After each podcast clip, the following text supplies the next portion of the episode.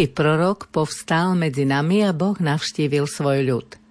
To je evanieliový verš 6. nedele cez rok, evanielium, ktoré si dnes budeme rozoberať s monsignorom Marianom Gavendom. Boh nás navštívi aj cez Markovo evanielium, ktoré nám o chvíľu prečíta Jozef Šimonovič.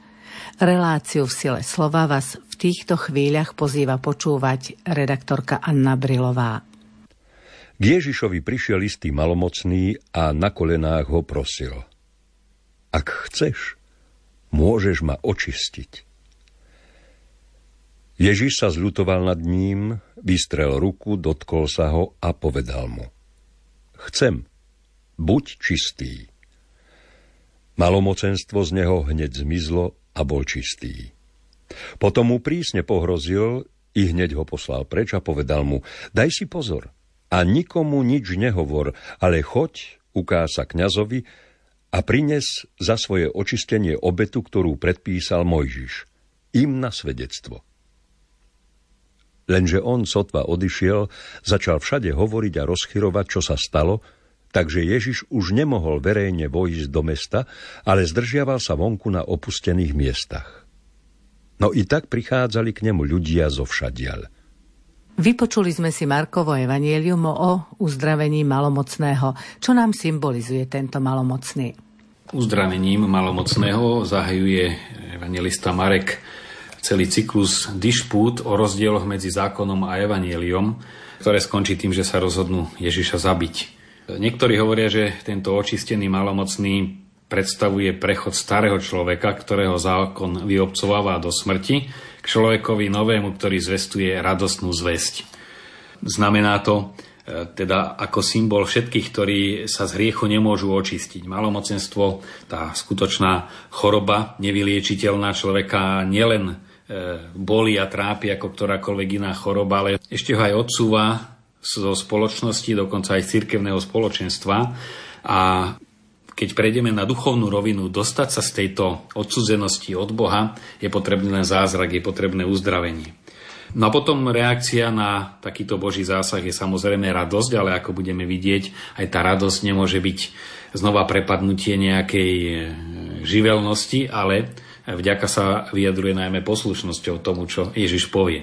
Marek v tomto prípade ale neuvádza, kde sa to stalo a koho Ježiš konkrétne uzdravil. Prečo? Chce povedať, že jedná sa o teba, jedná sa o to miesto, kde sa teraz ty nachádzaš a o ten stav, v ktorom sa teraz ty nachádzaš. Takže opäť je to výzva aj pri počúvaní Evanielia v chráme, ale aj pri tejto relácii hľadať to miesto, kde sa v podobenstve alebo v udalosti Evanieliovej nachádzam ja, pretože tá udalosť sa opakuje a opakuje sa v prítomnej chvíli, do ktorej sme zaangažovaní. Aby sme si znova možno objasnili celé rozpoloženie toho malomocného podľa nariadenia knihy Levitikus. Musel malomocný bývať alebo museli bývať za obydlím ostatných ľudí, teda oddelený. A keď sa niekto približoval, museli kričať nečistý, nečistý. Malo to samozrejme praktické, hygienické dôvody, ale na druhej strane aj tých malomocných toto viac deptalo, pretože s tou nečistotou zdravotnou sa spájala aj nečistota duchovná, považovali ich za hriešníkov, za Bohom postihnutých a to som počul rozprávať misionárov, toto pretrváva medzi malomocnými doteraz, že ja som ten, ktorý trpí za svoje hriechy. A museli im naozaj ukázať, že e, samotná choroba nie je trestom za hriechy, ale skôr je výzvou za hriechy prinášať obetu. No a vidíme, že práve tí, ktorí sú považovaní za nečistých a nielen v tomto prípade malomocní majú k Ježišovi otvorený prístup. On nekričí nečistý, nečistý, choď ty preč, ale ide k Ježišovi a hovorí, chcem byť čistý a chceš, môžeš ma uzdraviť. A Ježiš mu aj odpoveda, áno, chcem, aby si bol čistý. A toto je veľmi dôležité si uvedomovať neustále, pretože kde si aj v našej slovenskej mentalite je to zakorenené, že naozaj e, Boh je tu pre dobrých, pre spravodlivých. To, čo rodičia neraz e, si neuvedomia, ale veľmi poškodzujú deti, keď im hovoria, keď nebudeš dobrý, pán Boh ťa nebude mať rád. Nie, pán Boh ťa bude mať rada, aj keď nebudeš dobrý a rodičia majú dodať, aj ja ťa budem mať rada, keď ide o matku, alebo rád, keď ide o otca, ale bude ma bolieť, keď budem vidieť, ako si škodíš tým, že robíš niečo zlé. Toto je správny postoj, ale je to zakorenené, pretože sa to nesprávne hovorilo, nesprávne štepovalo a preto tento postoj, aký zaujal Ježiš voči malomocnému, že práve na ňom, na ostatných, ktorých všeobecne považovali za verejných hriešnikov, za dá sa povedať, exkomunikovaných z cirkvi, tak Ježiš je pre nich otvorený a má pre nich otvorené, eh, by sme povedali, dvere srdca, lebo kedykoľvek mu ich môžu priviesť a on ich prijíma. A toto je na pozbudenie, že naozaj čokoľvek si myslia ľudia, tak Boh jednak vie, čo je v človeku, vie, aký sme biední, ale napriek tomu a neraz práve preto má o nás záujem. Tak ako Ježiš povedal, nie zdraví potrebujú lekára, ale chorí. A ja som tu preto, aby som pomáhal a som tu predovšetkým pre nich. Malomocný na kolenách prosil, čo toto gesto na kolenách znamená a keď sa tak nad tým zamyslíme, dnes sa už od toho na kolenách upúšťa. Je to správne? No, v dnešnej dobe sa ľuďom veľmi ťažko ide na kolená, e, pretože e, taká tá hrdosť súčasnej mentality založená na veľkých úspechoch vedy, ktoré sú isté, že obdivuhodné, ale vidíme, že čím viac sa rozvíja civilizácia v ktorejkoľvek oblasti, tým je zraniteľnejšia. Či už v medicíne pribúdajú lieky, ale pribúdajú aj choroby.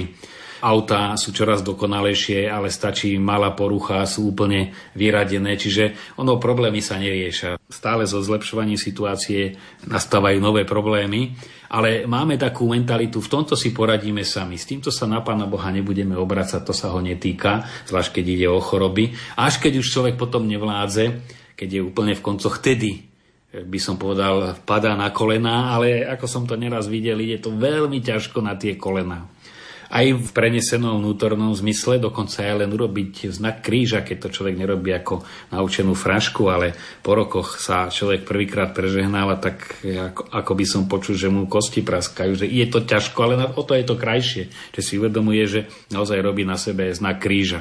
No a takisto aj toto poklaknutie, ktoré prešlo do našej náboženskej praxe veľmi častej, hlavne pri Svetej Omši sú chvíle, keď si všetci klaknú, čiže tento postoj na kolenách má veľký význam. A znova to nejde o nejaký liturgický predpis, lebo predpisy sa rodia zo života a nie, nie je najskôr predpis, až potom prax, ale naopak. Takisto ako iné gesta, aj poklaknutie vyplýva, ako sa hovorí, z antropologickej štruktúry človeka. Tak sme stavaní, že určitý postoj prozby vyjadrujeme na kolenách. To je vo všetkých kultúrách a nielen náboženstvách, ale aj v svetských kultúrach pred kráľom alebo kdekoľvek pred niekým veľkým, pred niečím veľkým človek padá na kolená, prejavuje svoju poníženosť, ale zároveň aj nadradenosť toho, na koho sa obracia. Dokonca v kaukaskej oblasti, keď si ľudia štrngajú, tak Napríklad, keď si ide muž so ženou štrknúť, tak ten jeho vrch pohárika ťukne čím nižšie na jej, aby chce povedať, asi ťa vážim. Alebo e, aj muži medzi sebou. Ten, ktorý chce tomu druhému vyjadriť úctu, tak sa mu snaží štrknúť čím nižšie. Niekedy sa potom samozrejme pretekajú, lebo jeden druhému chce preukázať tú úctu, ale naozaj toto sa poníma ako prejav úcty, nie, že sa idem ponížiť pred niekým. Zdať niekomu úctu neznamená mať nejaký opovržlivý postoj voči sebe, je to postoj pravdy že pred niekým veľkým ja ukážem aj týmto gestom, že som niekým malým. No a kto sa stavia na roveň Bohu, čo je veľmi časté, no tak sa mu na tie kolena nechce. Ja by som z toho vyvodil aj e, naozaj ten praktický záver, že e, tá modlitba na kolenách má svoj význam. Isté dá sa modliť aj dokonca ležiačky, dá sa modliť kráčajúc, postojačky, ale modlitba na kolenách, niekedy ešte tak hlava, keď sa oprie a vloží do rúk, že to pomôže aj tej úplnej sústredenosti a toho vloženia sa do Božích rúk, je veľmi, veľmi dobrým gestom a tak ako pri iných gestách platí, že vyplývajú z vnútorného rozpoloženia, ale aj opačne, že to rozpoloženie navodzujú. Čiže keď si klaknem, už tým gestom navodím to rozpoloženie, teraz som pred niekým veľkým lebo neklakáme pred rovesníkmi a priateľmi, ale klakáme pred niekým veľkým. No a poklaknutie aj v izbe pred spaním a tak ďalej má obrovský význam. Vedie k sústredenosti a vedie k uvedomeniu si, s kým to vlastne hovorím. A preto by som to odporúčala mal by som začať od seba cez tento týždeň, keď už ideme na záver relácie radiť druhým. Ak chceš, môžeš ma očistiť. Takto malomocný hovorí a nehovorí, prosím ťa, očistí ma, ale ak chceš, môžeš ma očistiť. Čo vyjadruje tento postoj? Tak e, ono je to veľmi, veľmi ťažká veta. Ak chceš, môžeš ma očistiť. E, jednak v prípade tohoto malomocného vyjadruje e, naozaj odozdanie sa do Ježišovej slobody. Nevnúcie. Ježišu, musíš ma očistiť. Chce tým vyjadriť dve veci. Jednak ja verím, že ty to môžeš, ale nechávam to na tvoju slobodu. Ak chceš, ty môžeš. Lebo určité veci my môžeme stokrát chcieť, ale ich nedokážeme. On vyjadruje, áno, ty to dokážeš, ty môžeš a ak chceš, túto moc aj použij voči mne. Samozrejme, tento fakt vyvoláva aj množstvo veľmi ťažkých otázok, na ktoré, až by som povedal, nie sú odpovede v tomto živote. Je toto tajomstvo, prečo Boh necháva trpieť nevinných. To si kladie Job tú otázku. Kladie si to žalmista v mnohých žalmoch, prečo spravodliví trpia a e, bezbožným sa dobre darí. A prečo Boh, keď naozaj je láskavý, ten chorý ho prosí, všetci okolo sa modlia a raz chce, raz nechce. A prečo nechce? No to je tajomstvo. To je podobne ako keď niekto zomrie a pýtame sa, prečo teraz, prečo nie inokedy. No čím viac otázok si človek kladie, tým e, do väčšej tmy sa dostáva, lebo sú veci, na ktoré nie je odpoveď. A myslím si, že aj pred touto otázkou, kedy chce a kedy nechce a prečo a čo je pre nás väčšie dobro, to musíme ponechať naozaj v takej pokore, znova na tých kolenách, Pane Bože, ak chceš, uzdrav mňa, alebo ak chceš, uzdravaj toho niekoho blízkeho môjho. Jeden kňaz mi rozprával prípad z jeho skúsenosti, keď Jedna pani, matka, bola veľmi chorá a jej dcera to v modlitbe ozaj postavila na hranu. Pane Bože, ak ju neuzdraví, že nebudem v Teba veriť, proste dala to vyslovene, podmienila a naozaj tá matka sa uzdravila, ale mala potom veľmi ťažký život a ona si uvedomila, áno, on ma vyslyšal, ale to ešte neznamená, že tej matke je dobre. No a toto my nepochopíme. Na druhej strane my obyčajne, keď človek buď trpí alebo zomrie, vidíme skôr tú strátu preto je aj logické, že si tie otázky kladieme, lebo vidíme skôr to zlo, čo sa stalo a vôbec nevidíme, ani len potuchu nemáme to dobro, ktorým to Boh vyvážil. Keby sme to videli, tak by sme mu tie otázky nekládli. Preto hovorím, je prirodzené, že si ich tak ľudsky kladieme, ale na druhej strane nevieme pochopiť, čo všetko Boh tomu človeku dáva a to len s takou pokorou treba ponechať. Takisto som sa rozprával s kňazom, ktorý sa venoval e, ťažko mentálne postihnutým. On hovoril, to je tajomstvo ich vnútorného sveta, do ktorého sa veľmi ťažko cez malé náznaky preniká, ale hovorí, možno určitým spôsobom pán Boh im dáva okúšať také šťastie vnútorné, o ktorom my nemáme ani poňatie, pretože iste ich e, mentálne schopnosti, ako ich my vnímame, uvedomovanie si, reagovanie sú obmedzené, ale my nevieme, čo všetko ich duša prežíva. A preto je to tajomstvo aj takýto človek a treba tak k nemu aj pristupovať aj nie k niekomu, kto je úplne obmedzený. To je len v našich očiach obmedzený. A možno my sme v jeho očiach obmedzení.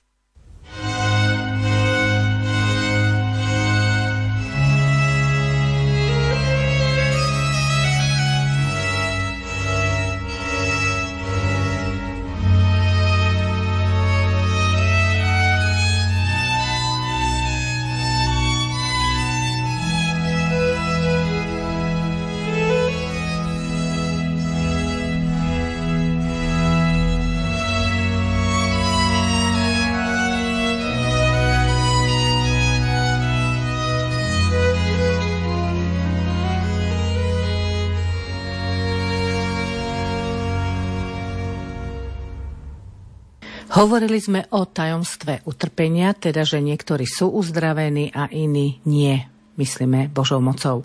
V tomto dnešnom evangeliovom prípade sa nad malomocným ale Ježiš zľutoval. Je v origináli eh, použitý veľmi silný výraz na to slovičko zľutoval. Presne by sa to mohlo preložiť opisne iba, že až sa mu zovreli vnútornosti, ako keď niekto naozaj prežíva nejakú hlbokú úzkosť a žalúdok zviera a hovoria, keď sa porovnávajú podobné výrazy v Svetom písme, že to je skôr taká až tá materinská úzkosť, keď ide o život dieťaťa, keď ide o niekoho, že tak sa Ježišovi zovrelo vnútro. Také slovíčko je tam totiž použité. To nie je také, no, je mi ťa ľúto, tak niečo pre teba spravím, ale jeho to bytosne preniklo. Ten súci s týmto trpiacim a túžba pomôcť mu. A potom vidíme, že nasleduje dotyk. Vystrel ruku, dotkol sa ho a vtedy mu povedal, buď čistý. Je to všeobecný jav pri Ježišovom verejnom pôsobení, že mu záleží na dotyku. Jednak často vidíme, že tým druhým, ktorí vycítili, že už jediná nádej pre nich je Ježiš, že stačí sa dotknúť obruby jeho rúcha alebo v tej tlačenici, že natrpiaca na krvotok si povedala, len čo sa ho dotknem, tak budem uzdravená. No a tu vidíme napríklad na tomto prípade tejto ženy dve veci. V prípade tejto ženy by sme si mohli klať otázku, kto ju vlastne uzdravil, Ježiš alebo jej viera. Z jednej strany Ježiš sám zacítil, že z neho vyšla sila, čiže tá uzdravujúca sila vyšla z Ježiša. Sám to priznal, otočil sa, hovorí, zacítil som, že zo mňa vyšla sila uzdravujúca. Na druhej strane ale tejto žene, keď sa priznala s bázňou, lebo sa dotkla nečistá, čo je teda poškvrnenie a to bol veľký priestupok, človek, ktorý krváca, aby sa niekoho dotkol, to je poškvrnený, nemôže. E, ona sa ho dotkla, preto sa skrývala, preto sa zahambila. A Ježiš hovorí, tvoja viera ťa uzdravila. Čiže tu je spolupráca aj viery, aj Božej síly, no ale musíme dodať aj tú tretiu nohu tejto trojnožky, že je to aj tajomstvo milosti, ktoré nepochopíme. Hovoríme o tom, že Ježiš sa nad malomocným zľutoval a je to téma, ktorá sa spája aj s témou Božieho milosrdenstva. To je hlboká pravda, pretože práve aj výraz milosrdenstvo znamená práve túto Božiu vlastnosť a skôr sme povedali, je to až podstata Boha. On je ten, ktorý sa zlutúva, je to jeho podstatná črta tak ako u človeka rozum je podstatná črta človeka, podstatná schopnosť, tak pre Boha milosrdenstvo je nielen nejaká dodatková vlastnosť, ako e, máme my ľudia, niekto je milosrdnejší, niekto menej, ale to je čosi podstatné a Boh e, ani nemôže byť iný než milosrdný, lebo je, On je milosrdenstvo. Takže to je veľmi hlboká pravda a keď analýzujú aj v súvise s úctou k Božiemu milosrdenstvu, som čítal veľmi dobrú knihu, ten biblický základ toho milosrdenstva je to presne tento pocit až takého zvierajúceho sa vnútra alebo ženského lona, kde sa rodí život a toto je to Božie milosrdenstvo, ktoré dáva život, dávajúce život. No a milosrdenstvo znamená nie zabudnutie na hriechy. My to tak máme znova veľmi skreslenú predstavu, za hriechy ide človek do pekla, a my sa modlíme, aby Pán Boh nebol až taký zlý, aby sa uspokojil aj pri omšiach zádušných, aby už, Pane Bože, nenechaj ho toľko trpieť v tom očistci, preto ti prinášame túto svetú omšu. To je úplne pomílené. My si prosíme, aby Boh toho človeka naplnil samým sebou, lebo v tom človeku počas života sa vytvorilo prázdno, s ktorým sa nemôže objaviť pred Božiu tvár. To je ako keby sme chceli niekomu darovať nedomalovaný obraz tak mu poviete, tak to dokončí. A toto je vlastne podstata očistca, kde Boh nám povie, tak doplň to, čo si nestihol cez svoj život. A my prosíme, aby to Boh urýchlil tým, že Bože, Ty doplň sebou samým to, čo tomuto človeku chýba. To je vzývanie milosrdenstva. Takto sa prejavilo Ježišovo milosrdenstvo voči malomocnému, že tá nečistota, malomocenstvo z neho zmizlo a bol uzdravený z tejto choroby. Ježiš tomuto uzdravenému zakázal hovoriť o tom, že ho uzdravil. Poslal ho síce za kňazom, aby sa mu ukázal, ale o tomto zázraku mu ostatným hovoriť zakázal. Prečo? Tak je to, je to určitý paradox, ktorý sa ťažko chápe, zvlášť keď tá udalosť je tak rýchle opísaná niekoľkými vetami. Z jednej strany zľutoval sa nad ním, e, povedal, chcem buď čistý, pomohol mu, uzdravil ho a potom prísne mu pohrozil, hovorí Marega to slovíčko znova znamená, že akoby zasypel, že daj pozor, alebo nehovor to. Prečo to nebola nejaká taká syčanie, zloba, ale skôr ten strach, aby nenarobil Ježišovi problémov. Neišlo o to, že by sa Ježiš bal problémov. Vieme, že hovoril pravdu, aj keď mu za to hrozila smrť, ale nechcel urýchliť mesianskú hodinu. On to proste chcel naozaj naplniť svoje poslanie tak, ako, ako mu to určil otec. A preto eh, Ježiš chápal, že je plný radosti, lebo uzdravený človek je vždy plný radosti. A to je aj podstata tej evangelizačnej síly, že človek sa chce deliť o radosť. Kto necíti túžbu deliť sa o radosť, nech nejde evangelizovať, lebo to bude len hovorenie teórií, ktoré budú mŕtvými teóriami. No, ale mal tú chuť, ale Ježiš ho potreboval pribrzdiť. Také, uh, nechoď, uh, aby chápal ho, ale ho chcel aj zastaviť. Aj preto mu týmto prísnym spôsobom povedal, um, poslal ho preč, daj si pozor a nikomu nič nehovor. To sú veľmi také naliehavé, ostré vyjadrenia, ale zároveň ho správnym spôsobom nasmeroval. Keď chceš vyjadriť ďakú, choď ku kňazom. Tam sa predstav, tak ako to káže zákon, a prinies očistnú obetu. Prinies obetu za svoje očistenie.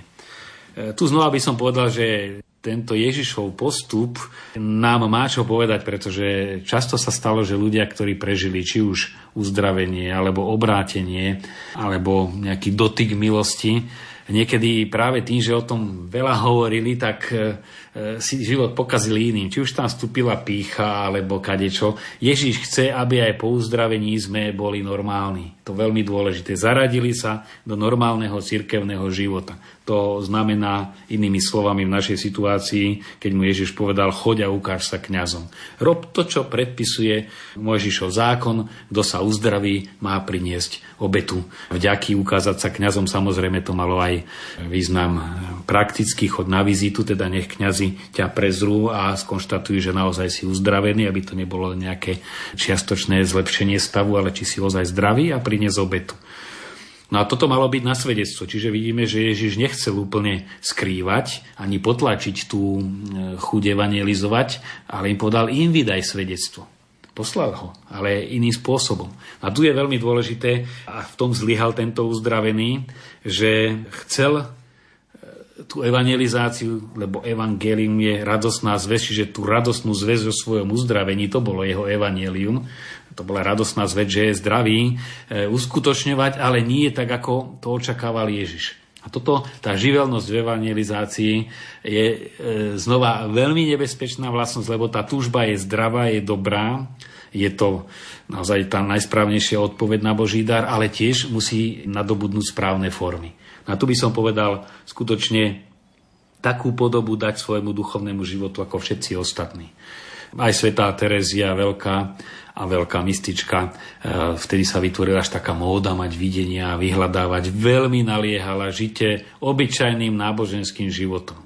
Žiadne mimoriadnosti, lebo vedela, aké je to veľké úskalie a nebezpečie.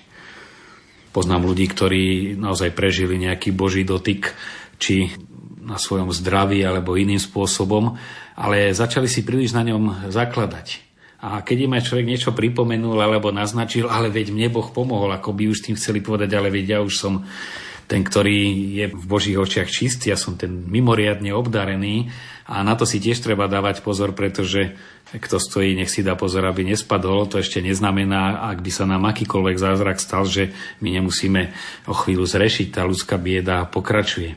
Napokon výšky skrývajú pád, aj keby sa človek prepracoval k nejakému hĺbšiemu duchovnému životu. E, to môže byť aj veľké riziko.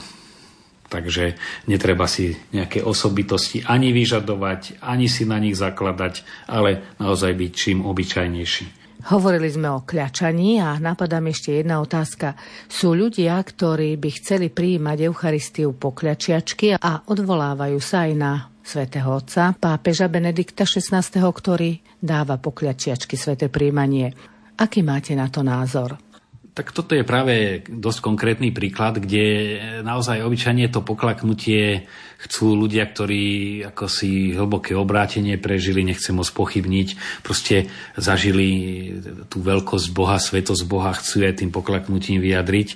Keď sa ma na to pýtajú, ja obyčajne sa ich pýtam, ako myslíte si, že by Panna Mária v našom kostole išla na príjmanie? No tak ako všetci ľudia.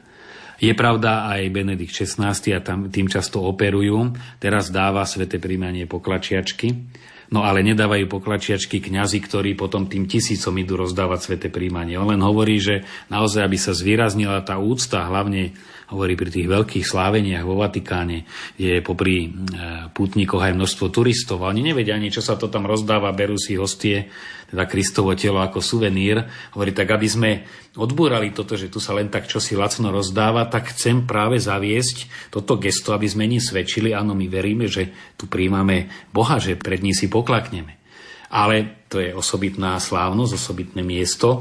V kostole, kde je primeraným gestom naozaj prichádzať stojačky, je to aj rýchlejšie. Iné bolo, keď boli tie tzv. šranky, teda ľudia si poklakali a kňaz prechádzal, kládol a postupne sa kľudne vymieniali a klakli si tam ďalší. Tak iste tedy to bolo dobré, malo to svoj význam. No ale v dnešných kostoloch, ako sú stavané, keby si každý najskôr klakol, prijal, stal, no to by bolo trikrát dlhšie a neznamená to, že úctivejšie. To by robilo chaos a zvlášť niektorí si klaknú, niektorí nie, kde je zaužívané postojačky, treba ísť postojačky. Keď je to maličká kaplnka alebo v úzkej skupine a chce klačiačky, je problém takisto ako prijať rozrešenie e, pri spovedi. Niekto naozaj to tak cíti, ale ja si klaknem, aj keď spovedáme, ja neviem, sediačky, alebo e, chce si klaknúť, cíti to ako vnútornú potrebu. Len tu naozaj vyjadriť tú pokoru práve tým, že som taký istý ako všetci ostatní. Napokon, čo sa týka svetého príjmania, aj tá diskusia na ruku, na jazyk, Súčasný pápež o tom už dávno hovoril veľmi jasne. Dôležité sú dokonca tri orgány. Ruka, jazyk a srdce. On hovorí, všetky sú zapojené. E, ruka má svoj význam. Do 9. storočia sa príjmalo na ruku, kde aj otcovia hovoria e, k tomu krásne komentáre, že ruka má jedna prekrížiť druhú, čo znamená, že pripomína, príjmame Krista na kríži a zároveň ju tak povzniesť, že je tá moja ruka je trón Krista a z neho ho príjmam. Čiže dá sa aj príjmať na ruku s obrovskou úctou. Dá sa na jazyk, zase tam je to naozaj to vnútorné, také, že tá hostia sa rozpadá vo mne a Kristus celého ma preniká. Ale papež hovorí, najpodstatnejšie je srdce. Pretože srdce je jadro našej bytosti. A keď ja si zakladám na nejakej forme, tak zazriem na niekoho, aha, to sa zase je ten liberál, ten si dáva ruku, alebo ten, celkom isto to srdce je tým pádom špinavé a akokoľvek by príjmal naklačiačky na jazyk, tak tento postoj srdca je ďaleko horší. Treba si uvedomiť, ozaj to čisté srdce, napokon aj znesvetenie sviatosti je práve to srdce, či už naplnené hriechom alebo naplnené pýchou, kde Boh nemá miesto alebo nepozornosťou. To je najpodstatnejšie. Toto gesto má len napomáhať. Ale to som chcel tým povedať aj v tomto súvise. Prijať to, čo církev ponúka. Nechcieť byť výnimočný, lebo tá výnimočnosť obyčajne prináša veľké úskalia. Čo by ste nám poradili do praxe, čo si máme všímať práve tento týždeň, ktorý je pred nami v kontexte s dnešným evanieliom? Chceme aplikáciu, mne naskočila už počas rozprávania, lebo som si to uvedomil, že aj sám by som si mal častejšie klaknúť, tak pozývam aj našich poslucháčov prípadne takto odpovedať na evanielium tejto nedele, že ozaj vyjadriť ten vzťah e, k Ježišovi vzťah blízkosti, ale zároveň e, vedomia, on je Boh a ja som človek a môže ma očistiť a ja ho prosím aj týmto gestom. Možno to kľačanie, ktoré nám odporučil otec Marian Gavenda, by sme mohli spojiť aj s adoráciou Sviatosti oltárnej. Určite nás Boh nenechá odísť na prázdno. Veľa Božích milostí vám za všetkých tvorcov relácie v sile slova žela Anna Brilová.